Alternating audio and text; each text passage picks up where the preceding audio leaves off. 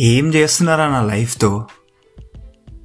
It is a great emotion మనిషికి నిజంగా కనుక మనకి అరే ఏం చేస్తున్నాం ఈ లైఫ్తో?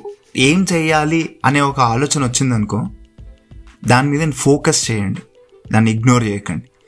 ఎందుకంటే ఐ థింక్ ఇప్పుడున్న మీరు లైఫ్కి బెటర్ హండ్రెడ్ పర్సెంట్ కావాలంటే ఏం చేస్తున్నా నీ లైఫ్తో ఏం చేస్తున్నా నా లైఫ్తో అనే క్వశ్చన్ మనకి రావాలి.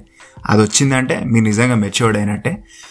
అది వచ్చిన తర్వాత ఎలాంటి ఆలోచన చేయాలంటే ఏం చేయాలనుకుంటున్నాను నీ లైఫ్తో అనేది కూర్చొని ఆలోచించండి. చాలామందికి తెలీదు. మనం ఏం చేయాలనేది లైఫ్లో అందరి క్లారిటీ ఏమి ఉండదు. ఓ డాక్టర్ ఇంజనీర్ అసలు నాకు అప్పుడప్పుడు ప్రౌడ్ అనిపిస్తుంది కొంతమందిని చూసి అంటే వీడికి ఆ క్లారిటీ ఉంది ఆ ఆమెకు ఆ క్లారిటీ ఉంది.